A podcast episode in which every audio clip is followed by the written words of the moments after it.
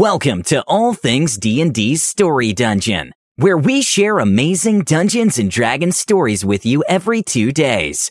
Now heading inside the dungeon, we have This story is a guide based on the actions of a few players I got to play with over a few campaigns over the span of a few months. Both the title and the advice, obviously, are heavily sarcastic. All also, unfortunately, based on actual behavior. Also important to note that this behavior doesn't make them bad people. The guide is written from the male perspective towards a female player because these were the instances I happened to witness. But obviously, terrible and creepy behavior can happen with all genders and towards all genders. So, fellow D&D player, are you lucky enough to get a female player at your table? Rejoice! It's now only a matter of time before you can achieve your ultimate goal, RPing romance. Time to celebrate.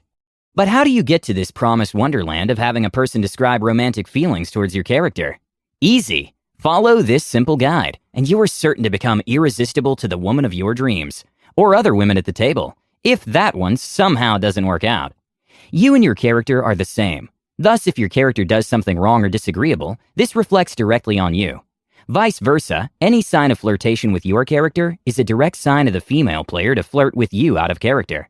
You must capitalize on every such opportunity and immediately PM the player. Also, feel free to treat her for all intents and purposes as your girlfriend. Do not stop only because she said she's not interested. This applies to both in character and out of character interactions. You must persevere. She'll come around. Always agree with her. It doesn't matter what the party's discussing. Don't you dare have an opinion of your own.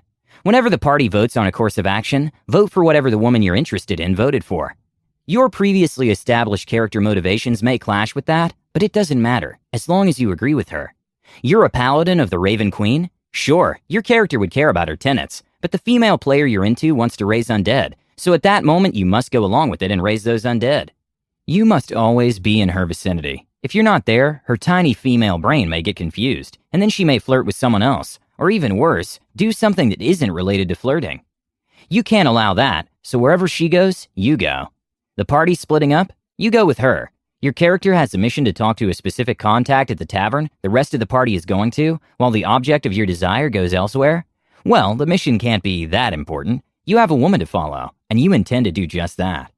Sometimes, when you want to follow your unknowing girlfriend, she may say she doesn't wish to be followed. This should not stop you. If you're playing any sort of caster, use that invisibility spell. If you're a druid, use your wild shape. How you do it isn't important. What's important is that you do. Bonus attractiveness points if you sleep in a room in disguise, or right outside it. Whatever you do, do not allow her character any privacy. If you have a familiar, have it follow her constantly. If she asks you not to do that, roll stealth. If your character dies, make your new character better optimized to appeal to her. Is her character a lycanthrope? You're a lycanthrope now. Did her character show romantic interest in a Goliath NPC? Your character's now a Goliath. Never stop trying. Make sure that all decisions you make when creating and playing a character are in the service of your pursuit of her. If you're feeling fancy, you may attempt to play a build that she said she liked. That way, she's sure to be impressed. Whatever you do, do not change the character's personality at all. After all, the character is you, so why would his personality change? Always try to build characters that are support casters. Once your support class has been chosen, make sure the player you're interested in is first in line for buffs and healing. Once that's done, the next in line are other female characters. Male characters only get support and healing as a last resort. Also, do not shy away from wasting high level spell slots on featsmen exclusively to impress her. She feels bad for an injured NPC? Time for that 6th level heal. Do not let the fact that another character already healed the NPC stop you either. How will you get her to like you if you don't spend those resources on the way to the boss fight? Do not, by any means, play your character the way your class says it should be played. It's much more important to be cool. You take your 13 AC to face that boss head on, buddy. Also, make sure you have low constitution, so that whatever concentration you are holding is broken, and your low HP ensures you go down in two swings. Nothing is going to impress the ladies more than you spending the entire fight unconscious. Do not let your terrible grasp of rules and mechanics stop you from playing the things you think are cool. There's no real need to know the features of the race or class you're playing. In fact, it's better that you don't. The better established your poor grasp of the rules is, the easier it is to pass off cheating as innocent mistakes. If she seems unimpressed by your performance in combat, the first recourse is cheating. Never try playing your character better or creating a more competent character.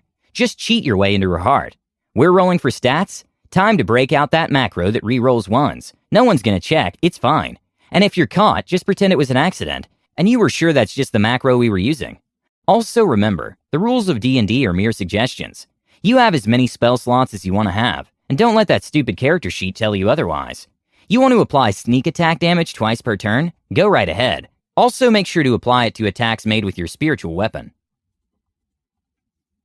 Always make sure you protect her from harm. Remember that this giant barbarian is, at the end of the day, just a weak woman, and despite her repeated claims about wanting to act as the party's tank, you need to draw enemy attention away from her, because her taking damage is just not chivalrous, and you're nothing if not a gentleman. So throw your little mage body in front of the enemy. Go jump on that trap. The lady's sure to be impressed. Her character may have goals in an arc. To impress her, you must do your best to resolve that arc. You must investigate her backstory and interrogate her plot relevant NPCs. This is best done without her present, because having her play out her own character arc is stupid, and it's much better that you do it and just return triumphant to reclaim her heart. If the DM gets in your way by having the NPCs be reluctant to divulge information, make sure you're incredibly salty. You immediately stop participating and just sulk until the end of the session. This also may be the best time to work against the party. Show her your bad side. If, God forbid, another male player's character has the audacity to have a positive interaction with the object of your desire, immediately grow petulant. That man is your mortal enemy, both in and out of character, for he clearly intends to steal your woman. The moment this happens, make sure you provide him with no support or healing in combat, under any circumstances. Also, make sure you insult him at every possibility. Having your character threaten his is also extremely viable. If he has the audacity to not act afraid, pull out all the stops. Reveal your lycanthropy, brandish your weapon. If the other males do not act afraid, demand a roll initiative. If you lose, play it off as a joke. Do not, under any circumstances, stop. If you need to do PvP every two sessions, you do just that, damn it. Every instance of RP you do engage in is to revolve around your tragic, tragic backstory. You're a poor boy, and you deserve romance out of pity.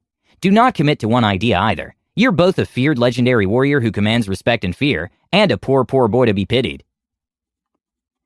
Sessions do not require your undivided attention. Playing on your phone or watching TV is strongly encouraged.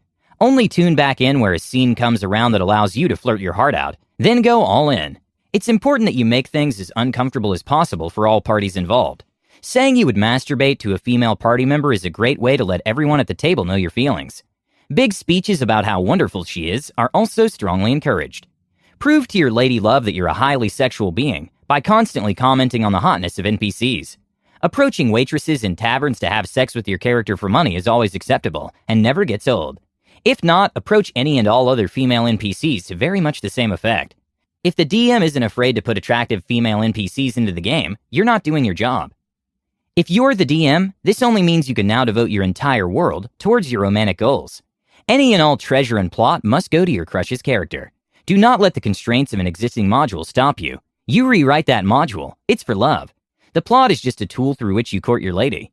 All NPCs can and will flirt with the lady you like. If another party member attempts to engage with an NPC, you must shut that down immediately. Only those deemed worthy of your love get to talk. If a party member disagrees with your lady, immediately teach that filthy maggot just how cruel your world can be to those who fail to see the light of your radiant goddess. All NPCs immediately turn incredibly rude and hostile, and all enemies will target the perpetrator exclusively. If your lady love misses a session, that's clearly a session wasted.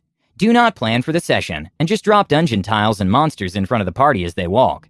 Make sure all combat is meaningless. You are, after all, only stalling until your future girlfriend comes back. If your one true love was supposed to miss an entire session, but ends up joining partway through, the only reasonable reaction is to yell, Thank God, into the mic. Your players are sure to enjoy both the volume and the sentiment.